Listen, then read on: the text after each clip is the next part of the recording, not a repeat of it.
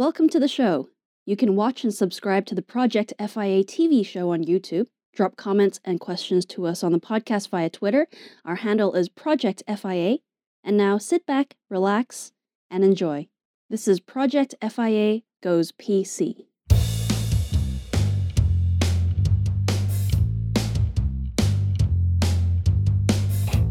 Good evening, good afternoon, good morning. What's up? Lockdown, UK lockdown week number eight. Pretty much two months, two months of that. But it's episode number 66 of FIA Goes PC. And if you play the football bingo game that I've just invented in my head, it's the Trent Alexander Arnold episode. That's right. Because his number 66. Anyone who knows Liverpool. Anyone who doesn't know Liverpool, you don't know football, so shut up and go away. And I don't care about you. Uh, but if you, you know, I mean, there's a few, there's a few exceptions. Wolverhampton is nice because they've got a unicorn slayer, you know. But that's it. That's that's nah, stretch. I'd, I'd I'd stretch to a few more if I was drunk, but I never drink. So there you go. I am your host, Rebel Zen, aka Danny Hale, and with me, looking fatigued, looking worn out, trying to blend in with the curtains that she's found in a skip because we're still in the field of sheep.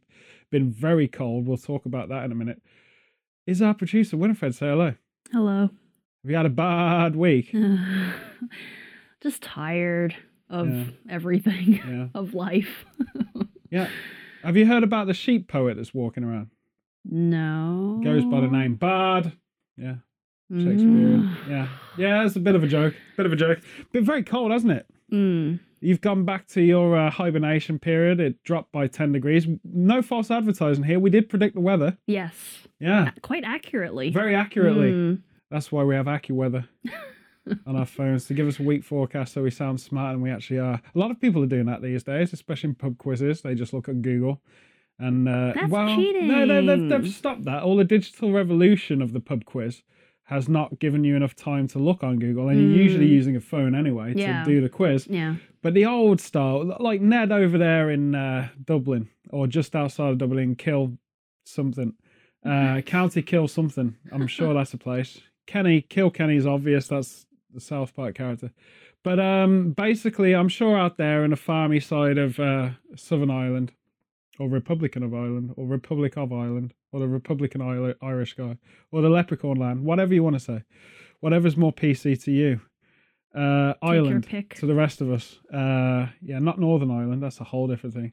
But just Ireland. Ireland, the land of Ire. They're all angry there. Very angry about something. Green, you might say, with some kind of envy, jealousy, or a lot of fields and four leaf clovers. That island, that particular island, they probably don't do the digital version of Pub Quiz in those places. I don't know. Uh, I've I- never I'm been. pretty sure that nine times out of ten, it's one guy and the rest are dogs, or sheepdogs, dogs, or maybe a couple of sheep. Ireland's an amazing place. If anyone's listening out there, it's the most ironic name for a land ever because they have no ire in Ireland. They're beautiful, beautiful people. And if you're listening in, in around the Republic of Ireland or even Northern Ireland, there is a difference. Look it up on Google right now. Fake your pub quiz results, or your maths, or your GCSEs, whatever you want. Uh, it's all there for you. Uh, just don't believe in Wikipedia. It's not a religion. Uh, it's a uh, open source program, which means it's a bottle of ketchup that someone's not put the lid back on in the middle of your kitchen. Open source. Open. source. Yeah, yeah. Uh, So it's the land of ire with no ire. That's the irony of it. Yeah, they're brilliant. Celtic. I reckon it should rechange, go for a rebrand, and it should be called the Celtic Lands. Yeah. Just because people in Boston only can say Celtics, Celtics. That's how you say it. Should it be Celtics. a hard K? Yeah. Hard. It's not hard K, hard C. Hard K. A hard C. Hard it's a cut. That's frozen over, a bit like hell. If this lockdown ever ends. Yeah. Yeah. pensive. Pensive week. I I mean, I'll be honest, I had a pretty rough couple of days when the weather dropped uh, since Monday. Been a bit mentally difficult. It's it feels like we're all running a mental marathon with all of this lockdown, COVID nineteen, malarkey majubles. Like the thing that's really polarizing is if you're out there in America right now, and there's a lot of people who aren't out there in America because you're on lockdown too. So if you're in America right now, but you're not out there in America right now, uh, just to correct myself, uh, your way of dealing with everything in a, in a country, let's face it, an immeasurable amount of times bigger than ours. We are the same size as Florida, the nipple of America, as we like to lovingly call it.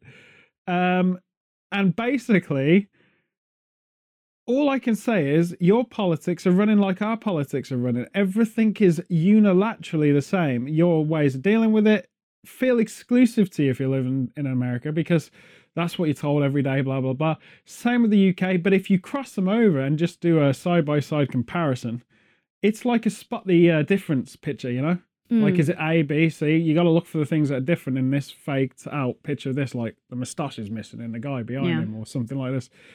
There is no difference. We are both dealing with this situation, a sizable nipple country compared to the entire, you know, basic sheep structure of America, and we're just a nipple of it. You've got to see the scale difference. That's a lot of difference, and yet we're dealing with it in the same way. So, you know, when you're in America right now, I just want you to understand that something wrong in that picture. We're only a small little place, uh, separated by four states. If you want to say that, they're not really separate. United Kingdom. That's funny. Uh, and basically, United States of America, and again, comedy. Uh, but like I'm saying, like the way we're dealing with it is so parallel. It's it's quite scary. What I've noticed, which has further kind of pushed me into the recess of uh, having to hug the sheep. I used to be separate, but now I cuddle onto them because it's easy to get depressed. They make a great pillow. They smell a bit, but that's because they've got a nose. Anyway, so what I was going to say is the thing that's quite depressing is that the news has dropped the report of this centralized coronavirus. There's a few flicks here and there of stuff like how many people died, you know, the mortality stock market, as I said. Mhm. But basically, they are now electing to go back to older stories, mostly our story about Brexit. Yeah. Uh, Europe and, and the UK are currently in negotiations over that Mm-hmm. again, still carrying on. And it feels very much there's a gaining underlining traction where you're suddenly seeing politicians able to freely maneuver, do whatever they want. Their jobs and lives are back to somewhat normalcy, you know, but we're all still in this situation of lockdown. And, you know, I think it's it's gonna have to be a very interesting scenario now, two two, three weeks coming out of this where they literally have to start opening doors because it's becoming it's it's okay for us in a field with sheep. Nothing's changed. It's always been the same. We, we live this life. We don't have the options. We, we can't sail away to our nearest city. You're all thinking how do you sail away to a city if you're in a field of sheep? Well there's a river. I'm just saying. Like you've seen lord of rings. You figure it out. It's exactly like that here. Full of new zealand people and everything. No. yeah, yeah. New Zealanders, I think they're called. New Zealand people. Whoa. Did you know why it's called New Zealand? Have you- done the history? You can look it up on Wikipedia right now, but I'll, I'll tell you it just to save you the effort of Mhm. using your thumbs. It's because they ran out of the letters of the alphabet by then. They've gone through everything. They've Ireland, they've England, you know. Where we get that that far into the South Where's Pacific. Old Zealand? Well, it's not even that. It's just New Zealand because Z is how we meant to say it. So it should be Mm. called New Zealand or Zland. No. But because of colonialization, Aboriginals, Z became Z, which is how we treat uh, teach our kids. Why should we do is sound, don't we? Like Z. So the alphabet and phonetics when you're Mhm. a kid is Z. I think it was it. But for some reason, it split in America became Z, and for us it became Z. Always. That's a new zombie series. New Zealand. World War Z. Mm-hmm. It sounds more like you're watching a fantasy film, doesn't it? Yeah. Like where everyone in uh uh there's no place like home place. What was that called? Come on. Tin Man, Straw Man, Lion, Dorothy. Oh, um, Wizard of Oz. There you go. Z sounds like if you said World War Z, it sounds like a battle. Either that or it's the guy in Pulp Fiction that's dead, baby. Because Zed's dead, baby. See? They do say Z, but they just don't say it in the Z fashion. Yeah. Mad. It's spelled Z E A anyway. I never thought anyone would think we turned Brexit into a linguistics conversation, but we are that talented. Why are we talking about New Zealand? This is a tangent, so tangent like it should be a pasta called Tangent and Telly. Tangent Telly. I can't even say it. I don't know how we ended up in this Rini, field. Rivi Riviera. I've just invented a character on a wrestling game. Anyway, um, we're moving back to sense. My point is, we dropped back to Brexit, and I find that to be counterintuitive, Mm. if I'm honest. Um, the French president, uh, I call him Macron? Mac- Mac- Mac- Macaroon. Yeah, uh, he's a great little snack that you have. Uh, Japan's really into that. Asia's big fan of Macron right now. Uh, macaroon, as I like to call him Mm. or uh, macadamia nut, uh, whatever. I don't know why he has suddenly piped up and become like an authority in the EU stuff, but anyway, it's you've got to take this with a pinch of salt. You've got to kind of look at it like the news is just reporting general whatever the hell. Uh, it's a different scope around Europe anyway. Multiple languages, obviously. Press is focused on different things just if you listen out there from an English perspective, of, and and you are in Europe right now, we have a lot of European listeners, so I like to uh, say hi to the block. Don't know why they've started dubbing it the, the block. block. I would say the Contes. You know, my buddies in the continent, just call them the Contes because I'm cool. Contes, man, that's Mm. where it's all at. Um, you got to be careful which accent you say Contes in there. Yeah, just saying. Uh, but basically, like, if you're on a European continent, I mean, here's what most nine, I'd say 99.9% of British people actually think about Europe is that when we leave England, everywhere's better. yeah. Every single, you could go from England to, I don't know, uh, Calcutta slum town, right? And it'd be better. The weather's better, people are tropical, better curry, cheaper curry. Mm. Indian food's different. Big issue guys aren't as harassing. Uh, you can also give them less, and they they're really thankful. Uh, I've noticed if you're out in Calcutta, is it still called Calcutta? It hasn't changed its name. It's not in one of these Bombay situations. I'm just joking with it. Anyway, if you're in India right now, you're too far away. I'm talking about Europe, so just bear with it. I'll get to you in a minute. So, European people, honestly, we're we're fascinated with Europe. Like it's it's an amazing thing. Like for example, I would argue there's a lot of tourists coming from the UK right now to say Romania, uh, Transylvania. There's always been their interest in the Dracula, Vlad the Impaler stuff. The culture of uh, Eastern Europe is becoming more of a spotlight now as it opens up more to us. You know, in the last twenty years. But you won't hear one English, British, Scottish, Welsh, Irish person literally sit there and say, oh no, we hate the continent of Europe. Everyone goes there because it's better. Like it's better for so many reasons. But there's massive land span. There's loads of culture.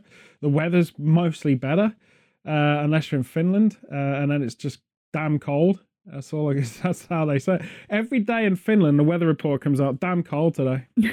Guess get a great big shocker. It's really cold out there. Oh, tomorrow forecast gonna be cold. Yeah, it's basically like that all year round. Um, yeah, it's cold in the winter, obviously, uh, by a lot of degrees, uh, just because someone's got the angle right. But basically, you know, Europe's better. We'll all say that. Very agreeable to Mhm. us. I mean, we could go to the London club scene as much as we want, but for some reason, we haven't got the money to because it's a fortune. But for some reason, tourists come there, they love it, it's great. But of course, for us, it's like South Spain, Ibiza, all of the deals and all this stuff. Of course, on lockdown, I'm making a lot of people hate me saying this because they're like, oh my God, I had some holiday and you're reminding me I can't do it all. Well, get over yourselves, go to India. It's a great place. Go to Slumtown. It's about time you do that. It's real. I don't think so. I don't think you can. I don't think we can. I don't think that we can even get to India right now. Not saying that that's the last straw, final prize. Sorry, India. I, I I love you. Really, you're a great country, uh, civilization. Uh, you do some fascinating stuff with your uh, woodwork. Yeah. Woodwork. Yeah, yeah, like Gan- uh, Ganesh. Mm. Yeah. Yeah. Hmm. I've just butchered the hell out of that. English people don't say what they say because if we say what the Indians pronounce things like, we sound racist. So we have to make our own words, otherwise we sound racist. A bit like Chinese. A lot of people think when you say sweet and sour chicken, especially if they're Chinese, they don't know what the hell you're talking about because it's not called that in Chinese. But if we try to say the Chinese name, we're just gonna have guy in it because that's chicken. See, I'm multilingual. Cool old guy. There you go. See, Well, that's It- not even. who's that guy? Is that what you just said? no, Kulo. Oh, that's cool guy, right? No. Cool low guy, like midget. That's really cool. Dwarf. Gotta be. I'm having a very very bad time with PC today. I really am. It just won't start. I'm on the new Windows update. Cannot start my PC for anything. Oh. Oh, it's too politically correct, these laptops. So, what I'm going to say is you will find that most British people love continental Europe. We have no problem with it. None. We love going there. In fact, a lot of our expats out there are, they've changed the state in a bad way. They're like radiation poisoning. So, if you have an expat from Britain in southern Spain, they're usually not the guy you want in southern Spain. They're the jackass of the entire town and they're demanding different things. Not always, some are pleasant. But you know what I mean? Every nation's got one. That one guy that goes there demands things that are English. It's obviously not his country and blah, blah, blah, Mhm. right? And vice versa, Spanish guy here, but it's less common because no Spanish guy, right minded, unless they're married or working, they wouldn't come here because it's a downgrade to them. like, oh, yeah, I came for England for the weather. What are you mad? Yeah. That's like I went to Finland to escape all of the sun. You know, why would you do that? It's crazy. What is it with you in Finland today? Oh, just keeping it real. Uh, it's another fun land, isn't it? Finland. it's where all the fish went. Because when the ice age ended and it was all defrosting, they all went to Finland, which is why it's called Finland. Mm. Because all of the fossils turned up. It's just nothing but fins everywhere. Oh, it's a Finnish place. so it's where all the finish lines to every worldwide marathon should be. Because that's the Finland. You know, if you know French, that's the end of the film. You Mm. go out of the cinema then. If you're still there, you're expecting a post credit sequence. I'll tell you something about French cinema, they don't have one. You'll be there for a long time in nothing but darkness. That's the best thing the French do, you know, because like if they ever had a Marvel's take, French, Mar- every nation should have their own comic book universe. What an amazing time that would be. Yeah. I mean, in, in a way, we're seeing hints of that. Like Israel's had that comic graphic novel come out as an animation. You know, there's loads of different things all over the place. There, there's loads of stuff coming out of every nation, um, but it's not. It's not got the. It's not got the world lock that Mm. Marvel's got. I always thought the old Wushu comics of China, if they were repackaged and rebranded and presented as a kind of quasi Marvel universe, remodernized look at it all. You mean the novels by Jin Yong? I can't say that one because I sound racist, but yeah, that guy. Uh, I didn't even say Uncle in Chinese. Uncle Uncle Jin Uncle Jin. Gum Young. Uh, he's got a partner with uh, Lou uh, Tonic, right? Because then together they're Gin and Tonic comics, right? That's right. Gin and tonic. It's, comics. Gin and Tonic comics. That's that. See, I'm just putting these thoughts out there. They're free for anyone. Uh, some of them are very controversial. I'll be honest. I don't know why. I think I woke up on the controversial side of the the controversial side of the. Uh, if you if you're from New Zealand, that sounds totally normal. The country, Contra. yeah, no, the controversial side of the of the field this morning. Yeah, hmm. yeah. That's what eight weeks of lockdown does to you guys. I'm not. I'm not joking. I'm, I was trying to point this whole thing out. I keep going on tangents because You it's do. it's like my creative comedy nesting noodle brain. But I will come back to the point. I want Europe to know that we, most by and large, there is obviously that 0.1 percent of us that we don't like and we don't control, and they tend to have more travel than most, and it's annoying. The bad representative. Yeah, the what the ones that we tended to send to the colonies to Yeah, like the start annoying businesses. Chinese tourist. Uh, I'm not going to say nothing about that. I find them to be fairly innocent. They're just fascinated by anything that's free Well, and democratic. But uh, oh my god, this statue hasn't got like propaganda around it. Jesus, you know, and they're taking pictures of cracks in the floor because you don't have cracks in the floor in Beijing. no. Because if you did, the government would shoot in the head. No. So all I'm saying, all I'm saying, you're adding the tangents. I'm just batting batting them out in the cage. all I'm doing is I'm trying to suggest that Europeans listening to this podcast here in British voice, here, hi, how you doing? They're going to be like really I think by and large don't have a good impression of British people. Mm. If you're an expat and you're in, say, Catalonia, Spain, Barcelona, Italy, whatever, at this point of lockdown, I'm going to apologize. You're not a bad dude. That you know who I'm talking about. I'm certain there's loads of expats who are like, oh yeah, we know that dude. It's Jeffrey down the road. Yeah, he's a tool. That guy, right? But I know you're all right. I know most people by and large around the world are right. But what I'm saying is, it's such a weird thing.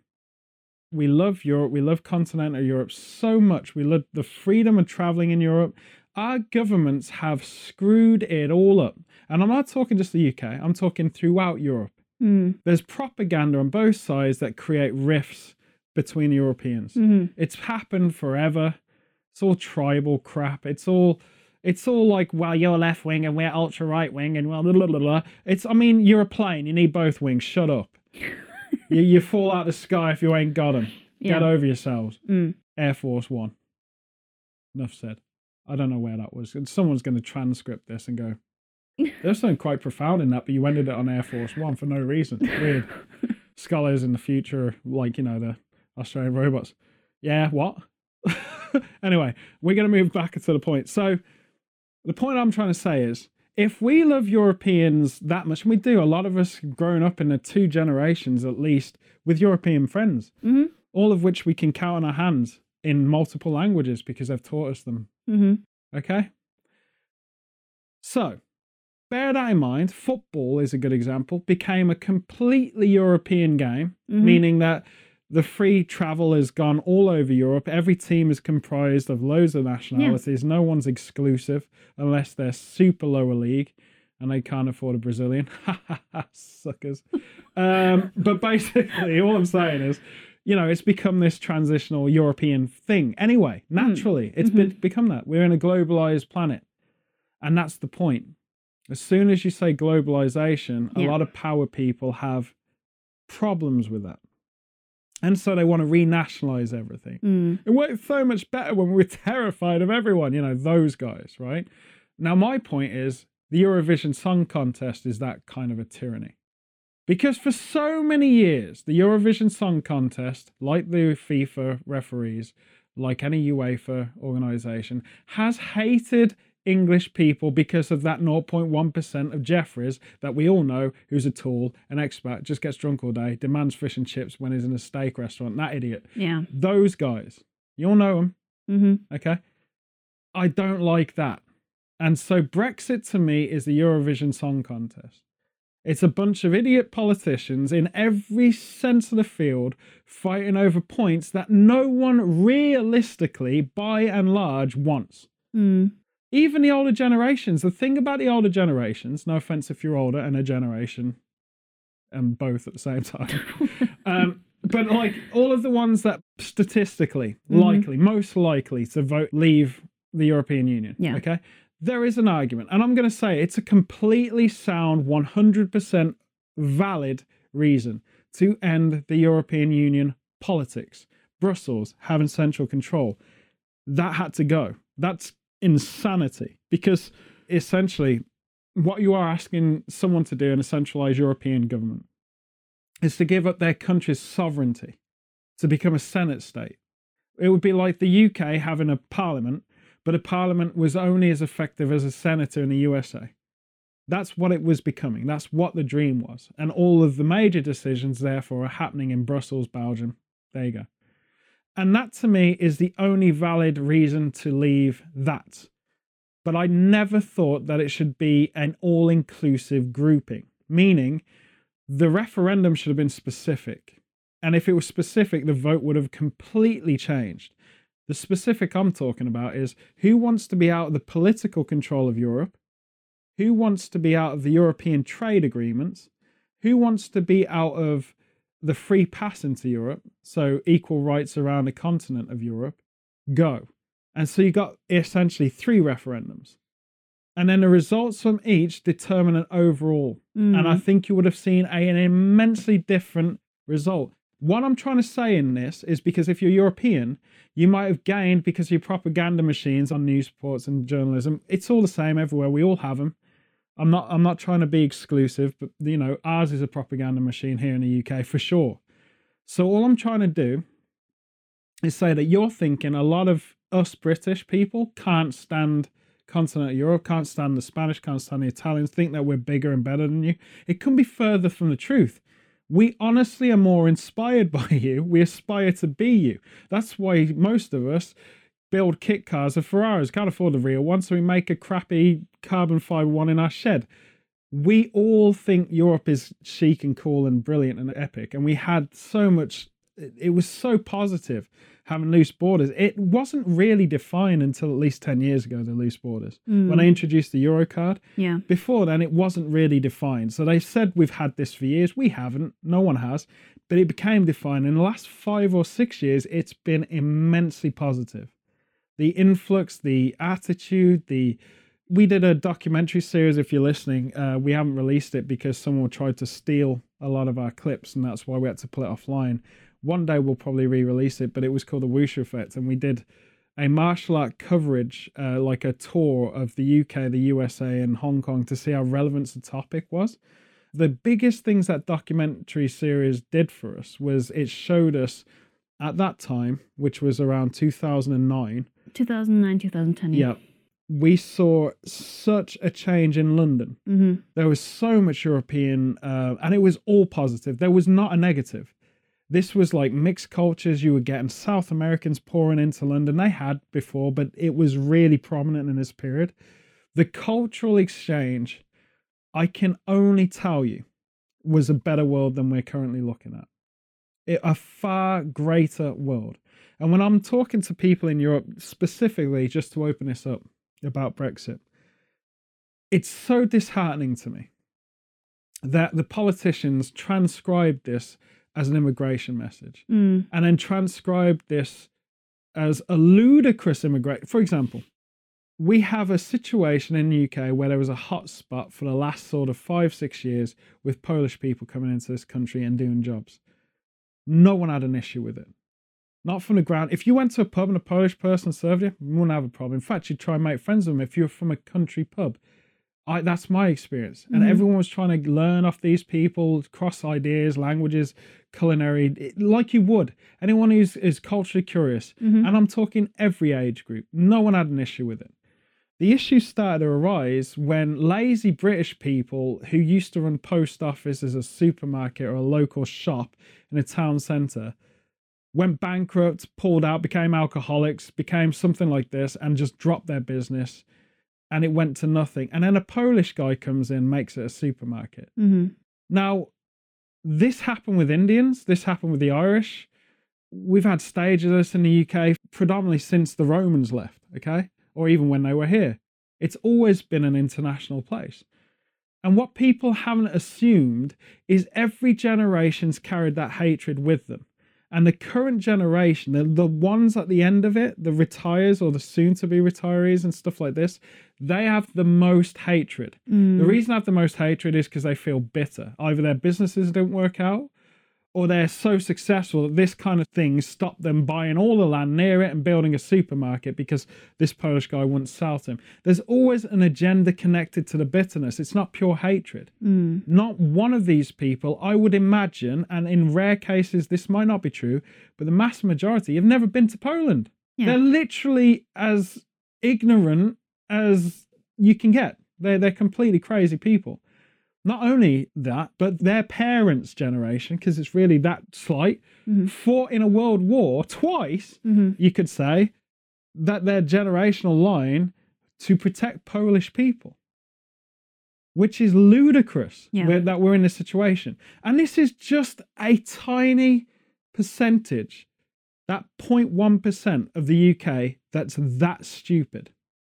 Okay, and I'm going to call them stupid. There's no redeeming quality to people that would jeopardize generations below them because of their agenda. It's crazy to me.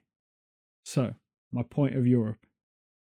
What I want is I want Spain, Italy, everyone else all to understand that England loves you guys. We do.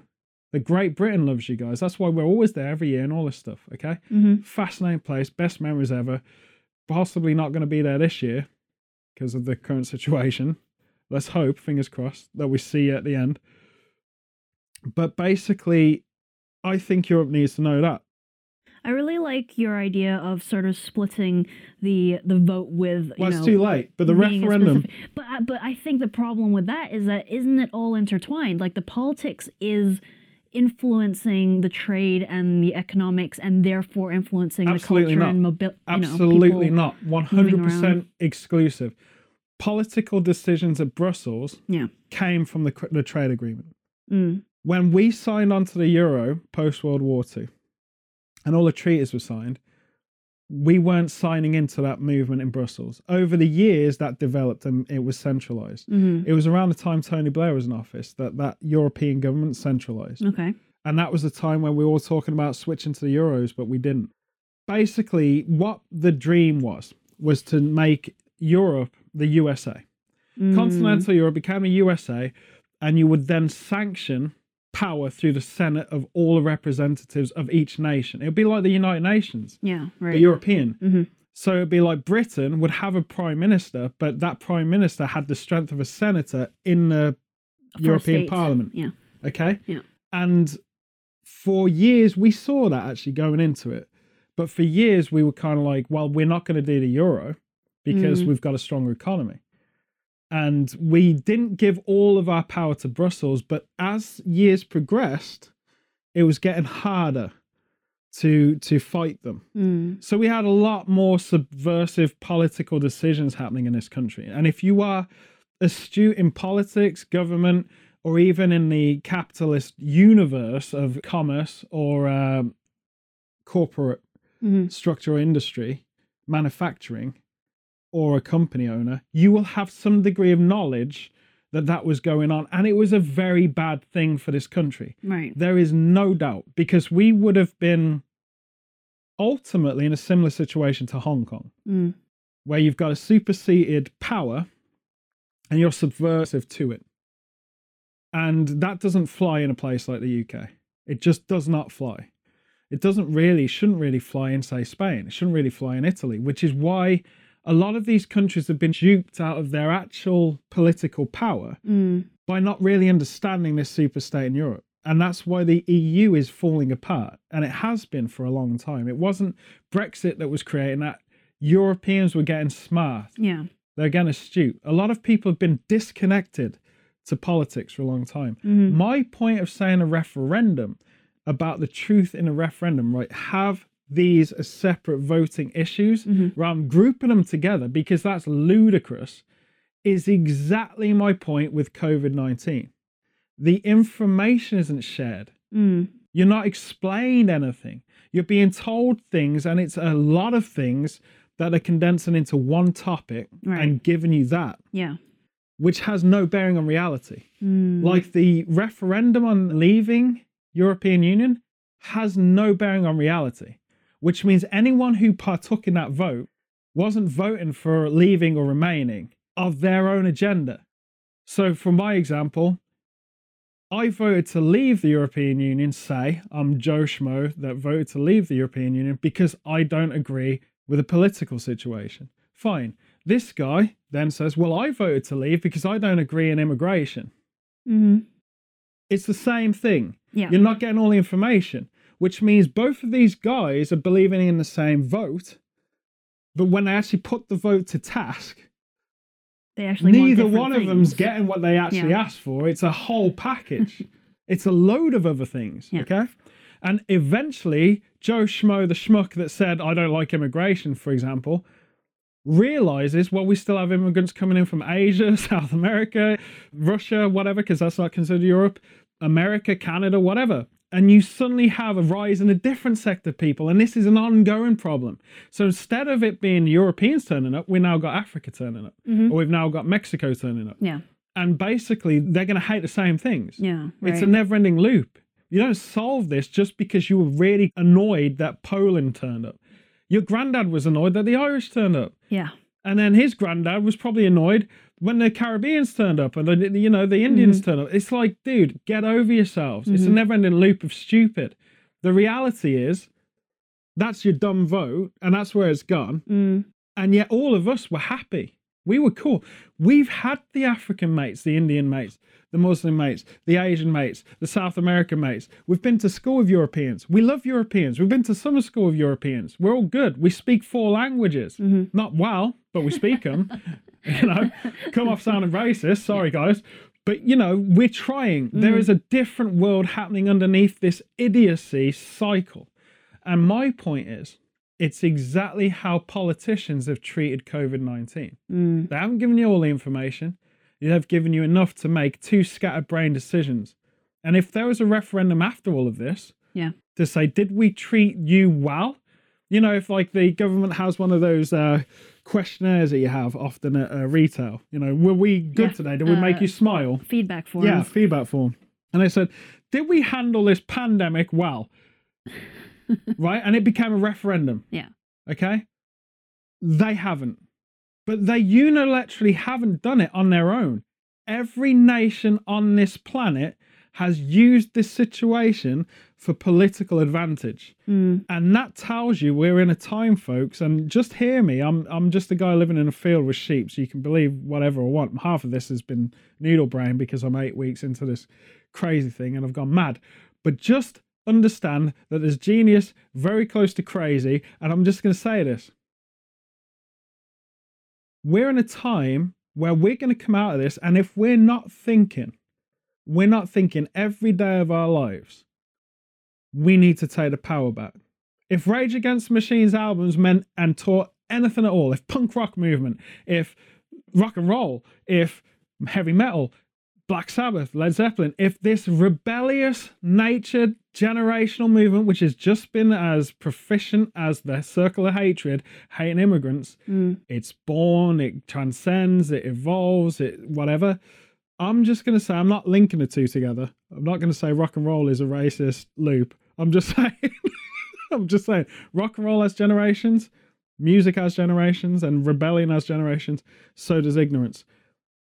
Our governments around the world have failed everyone unilaterally. hmm And ironically, the only one that hasn't are Korea, China, arguably Japan. The rest of us have the same rhetoric, the same narrative, the same story, and everyone's using it for political maneuvering. Day one, we had all of this stuff about military stuff and all of these tests being done. I mean, they must be terrified of COVID 19. And then you find out week two, they've all got COVID 19. They've had to come back to port. Did all these tests in the English Channel. They're all dead now. They're not. No. The, the, what I'm trying to say is there are people here, like myself. I was dealing with this quite well because I just, you know, it to me, it's like you're on a field with sheep. uh, What can you do? After a certain time, your brain starts changing and accepts reality. And for me this week, it's been extremely difficult because it's draining. hmm It never was draining and it became draining. Draining in the sense of there's something wrong with this now. There's something super wrong with this. When you've run out of excuses in your mind and you're like, okay, science doesn't make sense anymore. The medical stuff doesn't make sense anymore. It didn't at the start for me. I did say that on here at this here podcast, but it, over these weeks, it just it's fundamentally not making sense. And we get to that conclusion where something is definitely wrong. This week, especially, has felt like we've had something dangled in front of our face, like Mhm. a little carrot, and we're all going out with our hands. Oh, I want the carrot. I want the carrot so badly. It would probably be like better to do this with an Easter egg and it's chocolate. More people would go mad for that. Ah, it's an Easter egg chocolate. Carrot, I hate Ah, carrots. Ah, but if you're a jackass that believes in, you know, immigration's a problem, then it's probably a gold watch. Ah, gold watch. Ah, diamonds. Ah, material wealth. You know, and you're clamoring, and then suddenly the government snatches it away and go, ah, ah. It's no different. See, here's the thing, guys. We've had what they have dubbed unlimited time outdoors. We did make a joke of this last week, Mhm. saying we were all going to live in tents and have a circus. It's been Unlimited cold, time so we time outdoors, unlimited activities. You can do whatever you want outside now, unlimited. Okay? It's been the coldest week in England in May for some time. Again, climate change, global warming. It's the opposite of that. It's the ice age returning. Anyway, so what I'm trying to say is we have a situation here where the government is now toying with us. And if they're going to say month by month we're going to change because of this infection rate, I'm going to tell all of you people listening right here I am certifiably a medical doctor, but my certifiable medicine it runs into martial arts. Therefore, it is not acceptable to the world. But I will tell you this: I'm no quack. And if I had a sit down conversation with three GPs around the world, you could nominate them, we'd have a conversation, we'd all agree on exactly the same science because that's our base. The only difference for me is that all of mine was taught in proverb, metaphor, translated from Chinese to English. All of their lessons are the unilateral status quo, and that's the only thing that separates us. So, chemistry understanding, same. Physics understanding, same. Biology, same what I'm trying to say is this is not how pandemics should operate. And at some point, the unilateral world has to understand this. For example, there are so many infections that once had an eight week quarantine. This has a two week period where it can infect, etc., etc. It has a nine day overall in most cases, but it's changed and there's variables. That's normal in science. But let's just say in three weeks, we should have had the world's biggest number of deaths percentage and infection rate in three weeks. Mm-hmm. Because anything after that should be a past the half life. So, what I'm the peak, as they say, or the curve, which they're redirecting words in this to try and make it seem not normal.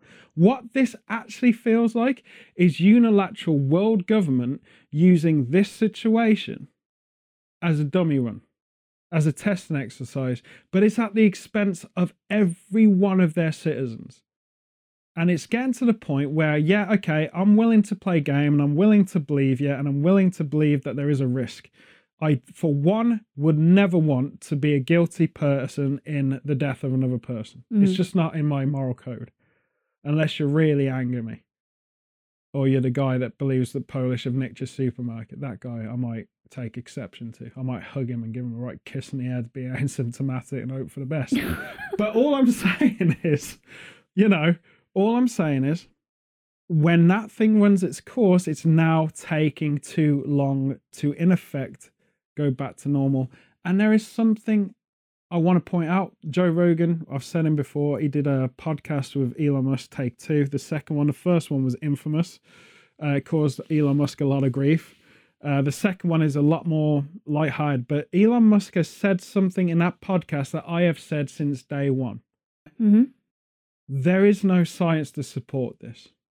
We have a situation, and I'm saying this to everyone out there right now in Europe. I'm focused on Europe because I feel that after all of this, the young generations, people my age and below, are going to be so united potentially because we're going to take over from all of these idiots that think immigration's an issue. Those mm. idiots, okay? Mm. We're going to take over from them.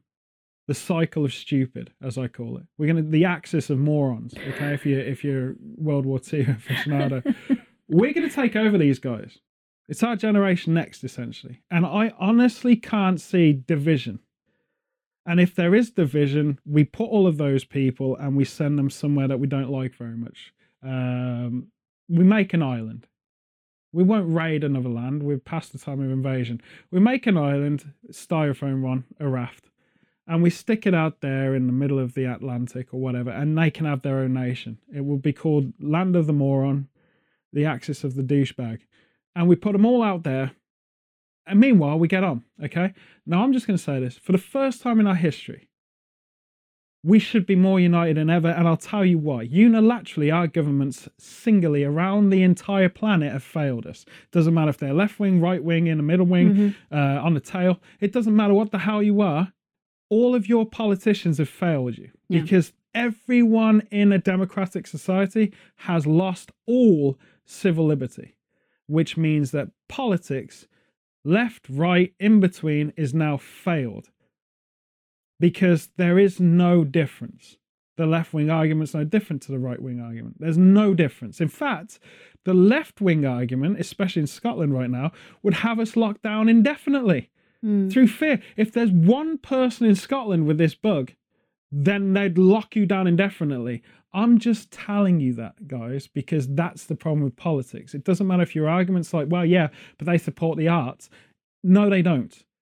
They support the arts by giving you granting that tax pays higher. So it's the same goddamn thing as getting a grant from a right wing office. If you get private equity fund like the the Arts Council coming through the right wing uh, political groups, conservatives, if you will, it's the same process. But they are lying to you, and that's what politics is PR. It's all a lie. If you want to change it, remind the people in government or anyone listening right there, right now, who wants to be in government.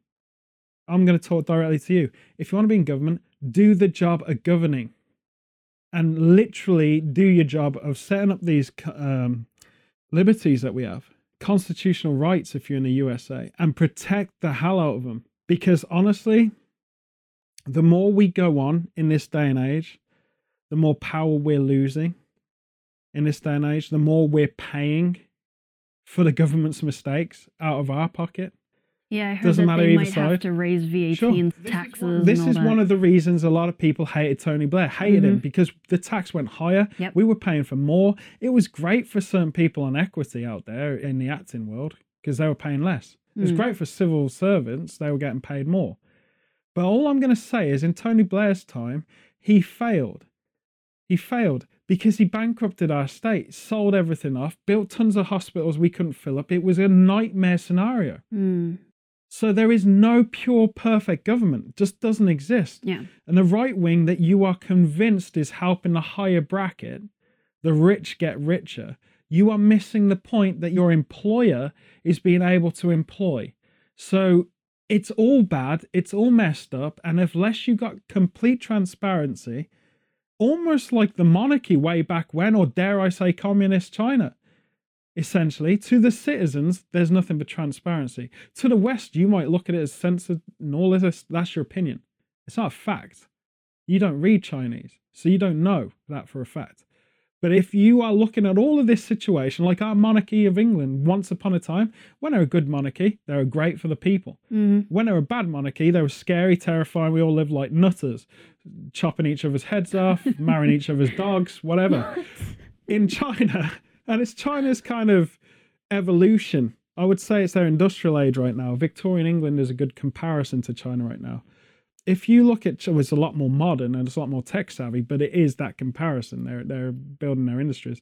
But if you look at China, to its citizens, I don't think, with the exclusivity of say Hong Kong and Taiwan, who are separate cultures anyway, mm-hmm. and have been for a hundred plus years. Yeah. So let's separate those. Taiwan more recent of 75 ish years, but Hong Kong 100 years easily. Separation from the main state, an escape, an exile port, if you will. Okay. You don't know China. You're in our group. We're all looking at China like we don't know what you're doing. We don't know what you're saying. We don't know what's going on. You're massive. We haven't got a clue. We've looked at you with binoculars. No idea. Not a sausage. Why the hell is your army playing volleyball with each other on the beaches? Don't get it. Why is everyone parking their tanks up? Don't understand it. Blowing ping pong balls into the sky. I don't get it. What's going on with that? It's weird. So we're all looking at this like it's a foreign entity. We haven't got a clue.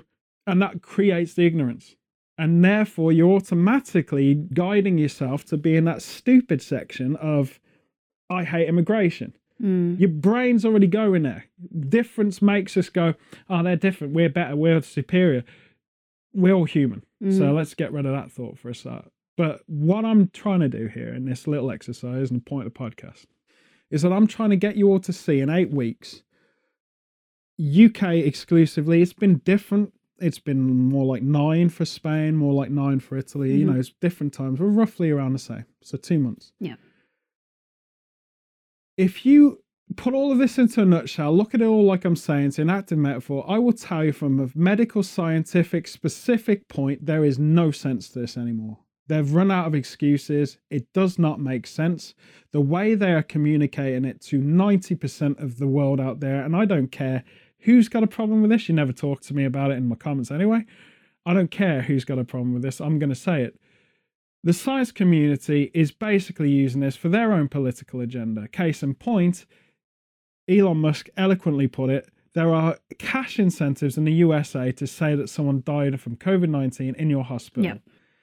That's ludicrous. That completely screws up your variable and stats because most hospitals are being limited to 35% capacity in the USA because they've been told to not treat outside patients, meaning cancer sufferers, anyone who's death door, emergency cases, all of that you can't take. Mm. This is literally all to prepare them for an onslaught of COVID 19 that just has not and will not ever occur. Same in the UK.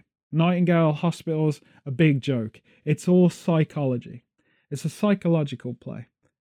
Now, there was a real reason to be concerned about this near the epicenter of this pandemic.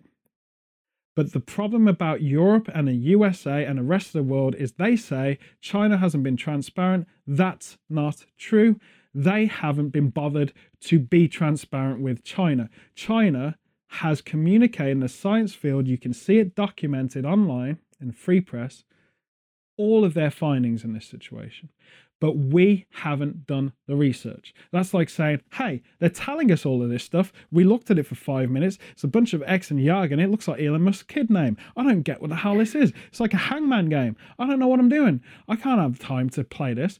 And because of that, we've lost the entire plot and we're in that ignorance stream. Mm. Now, every single thing that was happening, this quick turnaround thing, it was people coming here. There are unilateral issues with this science, okay? And the podcast's going a bit longer this week because of this point, but there is unilateral problems in science with this. For example, there is no distinct definition in this whole situation of who is dying directly from coronavirus stroke COVID 19 because it piggybacks off the base virus. So the virus is a virus, and then you pick up this disease called COVID 19, just to re clarify that. Who's dying from that? Purely, Mm. globally, statistically, in all walks of life, social care, hospitals, community, whatever they've categorized it as. Because you'll find that the number is ridiculously low Mm. Because science from day one was saying two thirds of the global population is going to be immune to this. They changed the term asymptomatic. That means immune. You will have it, but you won't feel it. It will not generate any issue to you and your body, but you can spread it to another person. That's what asymptomatic means. It means immune, but you can carry the germ. Much like if you wee on your own hand, you'll carry the germs from your wee on your hand, right? It's the same thing. I'm just putting it out there, okay? now, if you then turn around and say, okay, that's the situation. Two thirds of this planet can kill a third, roughly. This is very estimate, okay? But that seems to be even less now. As this goes on, it seems to be less than a third of the global population that can actually die purely from COVID and coronavirus crossing each other, piggyback from virus to disease, okay? Here's the thing when you look at the death rate in totality, I would argue 98.9% of those death rates are pre existing conditions. And then they had something that attacked their immunity system and added to a whole bunch of issues medically that they had, and yet no information globally has restricted. And this is going to sound awfully like Brexit, which is why I made a comparison. No one's put it in that tier. So you haven't got the separated tier. You haven't got what who's died from this infection alone, who's died from pre-existing health conditions, and therefore this. And the third one, which is the worst one, is who died in the time of COVID 19 and allocated an opportunity for hospitals to gain extra money and benefits by saying this guy died from COVID 19. Say that guy that day had had a heart attack in the back garden. Mm. He goes into hospital and his last breath contracts COVID 19. Let's say this as a scenario. They then test for COVID 19 post mortem hmm and find that he was infected and then call him a coronavirus death. Yes. That- So that's a whole separate chapter of death. Mhm. And how many percentages of those are in are the figures. actually, but this is the point, those deaths, and they've been calculated in the whole tally, are probably the majority. Mm. And if they are the majority, we have a situation where this whole lockdown has been caused from people manipulating and making financial gain off death, Mm. which, by the way, is a worst case scenario in humanity. If the government's taken the power from the NHS whilst maintaining its chapter of save the NHS or whatever your health service is called unilaterally around the world, if they have been saying we need to protect our doctors and nurses whilst burying them into financial and economy breakdown to near bankruptcy by making them ban 75% of their work in hospital structure, the administrations of these hospitals, especially in America, in the NHS, it's different, getting a cash incentive just to maintain practice. Normally, you suddenly have a huge issue. And this is what I'm saying to the whole world out there because there is a lot of people, especially elderly people, who have no time to think about this stuff. This stuff that I've just said is completely alien to them. They're not medically trained. Some of them might be a retired GP, and if you are, God bless you. But all I'm saying is the mass majority of people panicking right now are the ones who feel vulnerable right now. People losing their jobs, people who are easily susceptible to this with a pre-existing health condition, people with cancer who can't even get to a hospital Yeah. because they've not been allowed to. And been warned by their GPs that if they do turn up, they might get this infection because it's a hotbed right now of Mhm. this infection. Things like this are inexcusable acts of humanity. It's a failure. And so, where there are heroes in the NHS and where there are doctors and nurses who have worked like saints, it's the only word, you know, like superheroes. hmm Through this time, they've seen the horrors of this firsthand. There is no debate worldwide this hasn't been real. It has not been an epidemic, definitely hasn't been a risk enough to lock the entire nations everywhere unilaterally around the world. There is no way I support that. Now, friends, close friends of mine who are doctors, surgeons, and stuff like this, they have pressure in their hospitals and organizations. So they can't think outside the status quo too much because they are still in their first tenure of being junior doctors or whatever. hmm Um, they know who they are. They probably listen right now. They have to do everything they can to believe the situation is true, open, and transparent. And I am going to tell them now, first time I've done this in eight weeks, it is not. There is a political agenda in this.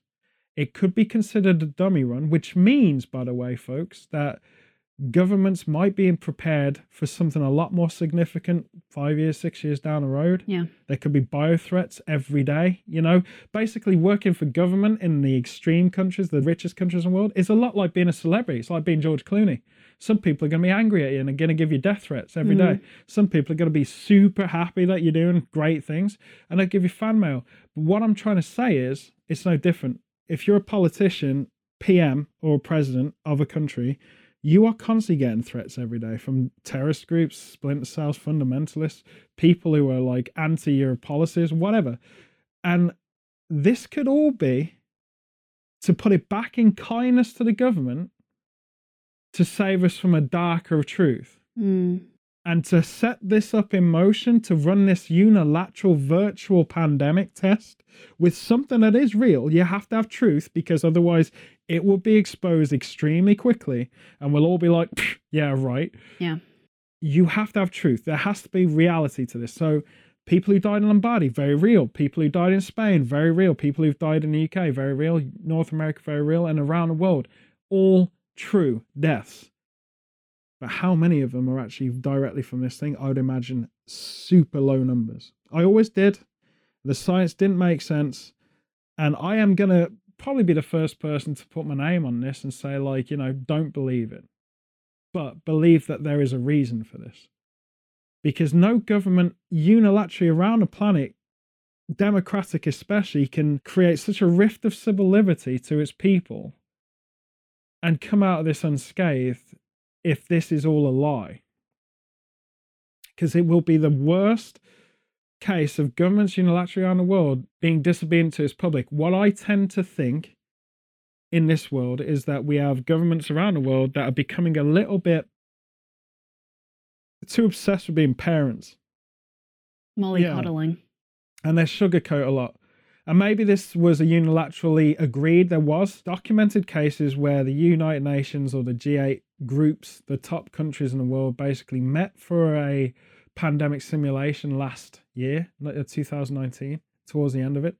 This could all be that as a war game. We could all be just basically seeing like, well, we've had threats recently of bio warfare and all this stuff. Mm. We need to know that we've got all the measurements in place. We can unilaterally save as many people as we can for something really bad, like truly bad, like with a 90% kill rate or something like this. So this could be for future proofing humanity. Uh, this could be uh, it could be a manipulation of political agenda. It could be any of these things. I'm just asking anyone listening right now, save your panic, keep doing the lockdown thing just in case. Abide by that until the, the you know, if you rebel at this point, you're just putting yourself in danger. So all I'm going to say is keep honoring the lockdown protocols as your governments around the world are stating to each other and stuff like this. To the Europeans out there, I'm just going to say we're unilaterally the same. All of our generations are basically these free thinking, uh, multicultural people Mhm. with different ethnic friends. We all love each other's country. Yeah. It's apparent. And so there should not be in our football, there should not be in our sporting events of whatever they are, Olympics or whatever. There shouldn't be this hatred that comes with clubs kicking off. They should be passionate, Mhm. 100%, but not hatred you know, good case that was the Roma fan stabbing a Liverpool supporter two years ago in the Champions League. Stuff like that shouldn't happen. We should be way beyond that now. Mm. So any rebirth, any cycle of this ignorance, any of your, your parents telling you stuff that you believe, oh, they've come and stolen our jobs, and then a kid spouting that nonsense because his dad said it to him, that's got to die because it's just not true. It's just not true. We lost the jobs because we didn't care about them. We're not going to do the fruit picking because we're better than that. We've got a law degree. Why the hell would we work in a field? That's dumb. That's below us. We're not cattle. That mentality is no work ethic, demanding the highest and the best of everything, no work ethic. And ultimately, my solution to a lot of the kids now, anyone who's a teenager right now, coming into their 30s right now, even going up to their 40s right now, the 30s and 40 year olds of us will have more memory of this, but it's what I really wanted to say. My solution to rebuilding the world after all of this isn't to complain, isn't to be cynical. We need to understand the cynicism. We need to understand that this could be against the people. But if we're going to complain, if we're going to protest, if we're going to go out and shout about it, we're not working. We're not putting money back into the economy. We're not rebuilding our nation. So if we're going to do that, we need to know what work ethic looks like. And I'm going to tell everyone something I've been doing this week to get me through this as a little anecdote, as a little thing to help you all out there. If you've got Netflix, uh, if you're from Thailand, you can probably find it a copy site, you know, piracy.com, whatever you do. Um, but what I'm saying is there's a Chicago Bulls documentary series and it's called The Last Dance. Just to set this up, and this is literally the last point of the podcast, so I just want to loop it all together with this. The Chicago Bulls in the 90s were literally the most dominant basketball team, winning back to back championships, uh, three in a row. Then a gap where Michael Jordan went off and played baseball. Then he came back and they won more championships. So getting to the point of six. Last one, one was 98. Since then, the Chicago Bulls have plummeted. Their stock is frozen. They're not as great. They've had ups and downs, but they're not what this team was. This team was one of these teams that comes out every generation. Mm. Barcelona's been that with Lionel Messi for a long time. Cristiano Ronaldo at Real Madrid, you could argue, was that. Liverpool is now, I feel, that here. Man United were that back in the 90s, etc. Every team, Blackhawks were that in ice hockey not so long ago, so were the LA Kings, you know. Every team, uh, Patriots in NFL. Yeah. Really good example. So every team has this moment of spotlight. Tom Brady, probably the American football equivalent of Michael Jordan in basketball. Now, reason Michael Jordan in basketball is so immensely legendary to me as a kid was that his work ethic was no holds barred. I'm here to win. I'm here to walk in, do my job. I'm going to leave. I'm going to be the best ever. Mm. And he single handedly could turn around entire playoffs, not just a game, the entire playoff series Mm. the equivalent of the entire Champions League, if you will. He alone could change all of that.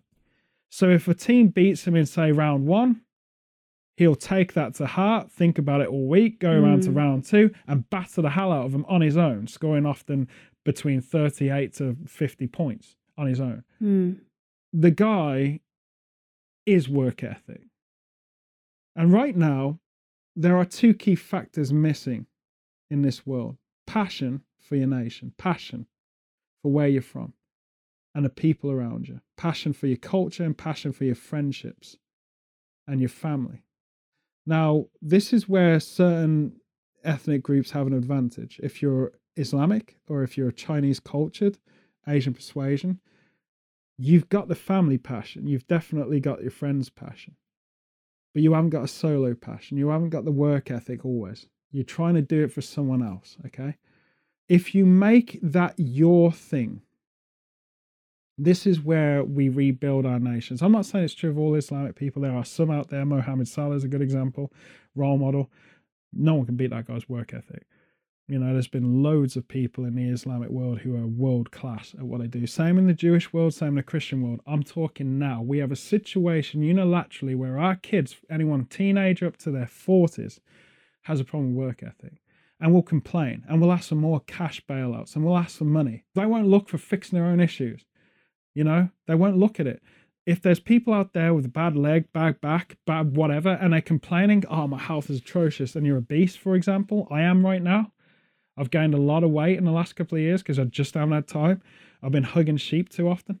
Now, if you're out there and you're listening, just take my advice to you right now. I used to be an athlete, so this is depressing when you're in this rut. And this whole situation is depressing because you don't know when it ends and it seems to mess with your motivation. There is one guy I know, and we did, uh, that's why he came on his show, Diamond Dallas Page. He specializes in motivating you back from the abyss, so to speak. And for a lot of you, it's not going to work. For a lot of you, it could work. It's like a 50 50 split, mm-hmm. I'm going to say. For me, it's just a case I don't know if I'm coming and going. This all started when I was house hunting. I don't have a base yet. We're living in a field with sheep. Uh, so at the end of the day, when I watched Michael Jordan, it reminded me when I watched this documentary, and it's a fascinating documentary, even if you're not too into basketball, I almost guarantee by the time you watch it, you will be into basketball. It's insane. And it's a time in my life when I was a teenager that all of this was happening, and it was super uh, relevant to when me when I was growing up because the NBA blew up in this country at that time. We never had access to it, and around the nineties, it exploded and that paved the door to the NFL later and everything now that kids can totally take for granted. It's all on Sky Sports. Then it wasn't, and you had to wait. Channel 4 did the All Star games and they probably play four games a year and stuff. But the point of the documentary is that to come out of all of this, if we focus on being cynical in the first wave, once this lockdown clears, if we forget, if we go back to normal like nothing ever happened, like we're just back to normal. It'll never ever happen. These two months we just write off. Never happened. Okay, that's impossible to certain people, especially with finances.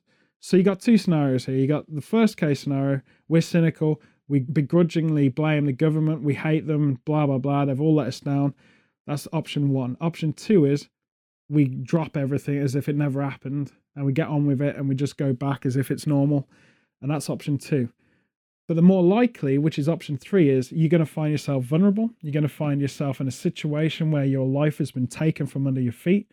You're going to be in a situation where you don't know when you're going to have complete liberty back. If you're looking for a house, you don't know when you're going to be able to get that house. You don't know when you're going to be able to travel abroad if you're working in, say, Milan or something like this. There's a lot of don't knows.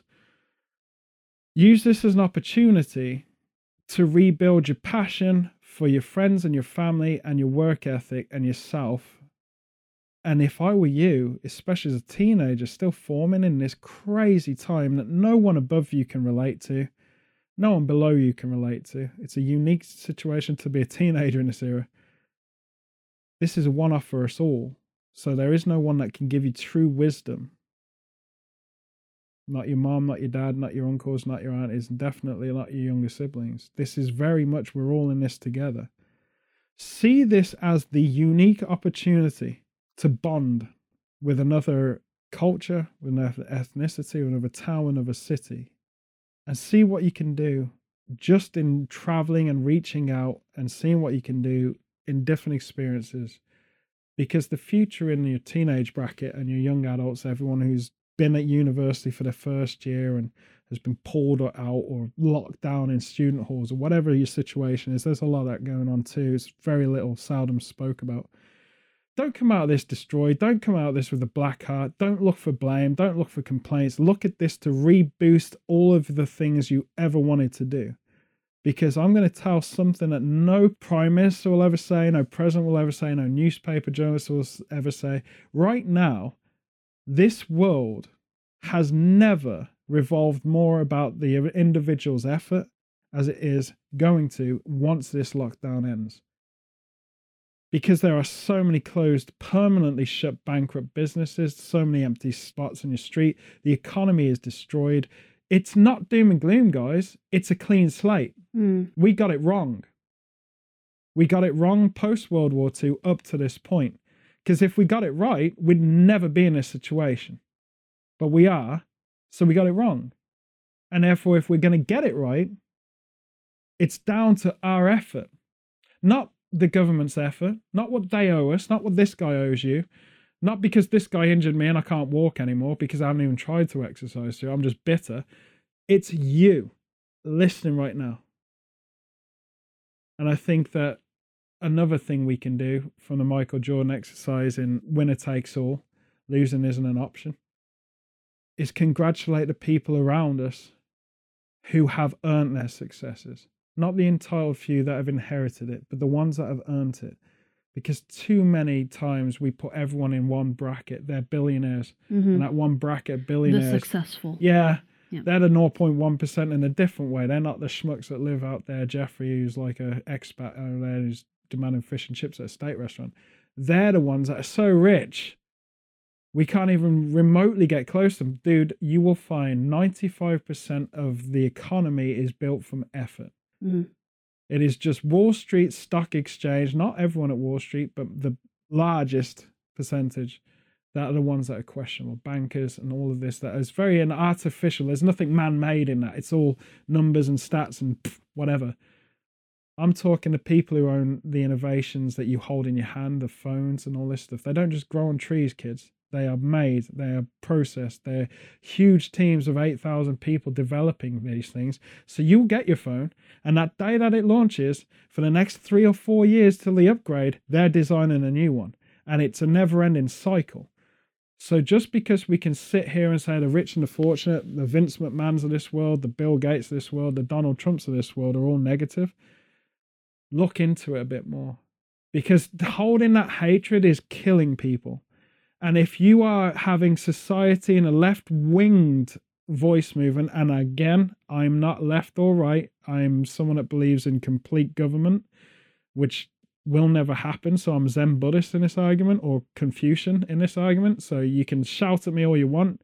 I'll never agree to either side. But I'm going to say this in closing. The left wing voice in our world is killing success for the people growing in this world because they're blaming success as evil. And it's the loudest voice on the internet, it's the most bitter voice on the internet, and kids don't have a dream anymore. If you dare dream to be an entrepreneur, you're written off as a bad guy. If you dare dream to be a Hollywood celebrity, you can't be an A-list celebrity. You can't be the George Clooney or Brad Pitt. You've got to be the mundane community level celebrity. Otherwise, you're considered Sell out. a sellout. Uh, uh, you you must have sold your soul to Satan. You can't be in a successful band like the Beatles anymore because if you even attempted it, if you went past the YouTube platform and you went to the music industry and you became the next Justin Bieber, and look how much stick Justin Bieber's ever got, you will be the target of hatred because people hate success. And in the Michael Jordan basketball story of The Last Dance, the final year takes place centralized in the final year of when Phil Jackson managed the Bulls when they were the dream team after huge success run. You are going to see exactly what I'm talking about going back to the 90s, which is almost a historical period piece for a lot of you guys listening. And you're going to see exactly what it is when the guy that's the most successful guy in the room is suddenly destroyed by everyone around him. The journalists, people taking advantage. And it's not an old story. Any successful, and I'm talking mad successful celebrity, mad successful inventor, scientist, sports person. Elon Musk's a damn good example. When they are at their apex, where they are bulletproof, where they've done nothing controversial, I mean nothing controversial, journalists find a way to find the controversial. Oh, he's bet on a poker game, therefore he's got a gambling addiction. Oh, he went out with a random girl. He turned out to be his sister, but we're going to say, oh, she's 30 years younger than him, so he's got a new girlfriend and he's doing it behind his wife. And you read this stuff and you believe it 100%. Well, just newsflash for you. Welcome to social media. That's the platform, that's what's going on. That's why success is being destroyed for people. That's why depression's on the rise. That's why, in a time of peace, we're imbalanced. There's no big science behind it, kids. And I've lived in a field with sheep for two months. All right. I can talk fluent sheep, is what I'm talking about. Okay. I can go around the world, talk to all the sheep in the world. You haven't had it as bad as me and I have to wait for the ice cream truck to come back with Wi-Fi, and then I have to mass download. I'm like, yeah, I'm running down like three, four miles down the road following that van, and I have to download all of these Netflix specials in that time. It's very, very complicated. All of you guys sitting there right now with your Wi-Fi and stuff like getting depressed and thinking that your life sucks. It doesn't. It's amazing, beautiful time, and I'm putting this message out there to all and every one of you. This world is yours. This world is ours and there is literally nothing but a clean slate. Once this sets in motion and everything phases back in, if you are wasting time complaining and not doing something amazing, not taking everything as a beautiful gift, because, like, dude, we haven't even seen another country for two months around. It's ludicrous to think. And we had this, like, take for granted mentality going into this. We never saw this coming. We've had two months, it's changed the world. There is no doubt it's changed the world. And if you're listening around Europe and you're an expat, you're not Jeffrey. I hope you're not Jeffrey. Don't be Jeffrey in your place. Take it like Spain or anywhere that you might be in right now, Asia or anything like this, North America. You are privileged to be where you're at. And I know you know that because I know that you've got an alternative memory of what life was like in a boring, thunderous, crappy weathered place on the British Isles. So you've got to be thankful for that. And thankful for the new turn and, and what's going on out there and how much life has gifted you. And when all of this comes back to normal, it's a unique opportunity for every single one of us to change the world. Not a cliche way, but in a real way. And I'll leave you with that until next week. Hopefully, it will go back to warm next week. Hopefully, we won't have a drop down. I think it is. I think what's happened is the thermostat in the heavens got knocked by someone's elbow and it went right down. You know, it's like a little hi fi volume control, and it went right down to like a minus five on the old little knobby control there. And now they're turning it back up slowly, slowly, because they recognize it and they're just turning it gradually, gradually, gradually. And so you hear that crescendo bit where everyone does the head bashing bit in Wayne's World to Bohemian Rhapsody, that bit. And we're about to get the crescendo. It's going to be 20 degrees. It's going to be 20 degrees, they're saying, by Saturday. So let's hope, fingers crossed. Anywhere, anyone around the world right now, stay safe, stay locked down, follow your country's government protocol on this situation. Just do that so none of you get arrested. That's all I want. I don't want any of our listeners getting arrested or any of your friends either. Just respect the situation, save all of the internal thoughts, write them all down. Don't protest in the streets, write them all down, secure them for afterwards when you can ask questions to your politicians. You're in a democratic society, you all deserve that. And they will have to do that because that's a law here, or America, or around Europe get on with another week. Hopefully, we'll have more good news about the uh, lockdown lifting next week. Uh, two things to just remind you to point out to you watch the Elon Musk interview with Joe Rogan. Go check out DDPY. He's an alumni on our podcast, he's an amazing friend of ours. Check out what he's doing uh, with DDP uh, Yoga out in uh, Georgia right now. And also, USA, that is, not Georgia, his friend's house. Uh, and also, go and watch The Last Dance, the story of Chicago Bulls, uh, on Netflix right now. It, it's just super affirming and it's super positive, and I think it's the ingredients. It's not how everyone's going to do it. Not everyone has to be a hostile, competitive freak. I think it's just the glory and the fight and the victory and the human effort that created those six championships for the Chicago Bulls back in the 90s. I think that is your secret to just get positive again, to find out that human beings once built the pyramids. You know, we're we're in a time of peace. Look at where things were going before all of this. Look at how it stops for two months and we think it's apocalyptic. And then remember, it's not. This is now your position in life to transcend. And I honestly think we're going to come out of this around Europe, around Asia, globally. We have for the first time proven one thing to humanity we're all human.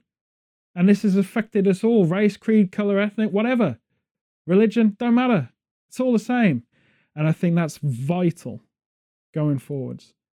And the first thing I'm going to do when I leave this situation is hug my Jewish friends, my Hindu friends, my Islamic friends, my Buddhist friends, my Confucianist friends, my Taoist friends, my Christian friends, my Catholic friends, and then the one weird kid who's a Mormon.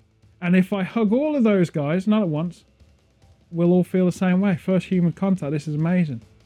And all I'm just saying out there is follow the lockdown protocols of your nations, but look forward to hugging everyone afterwards because it's coming.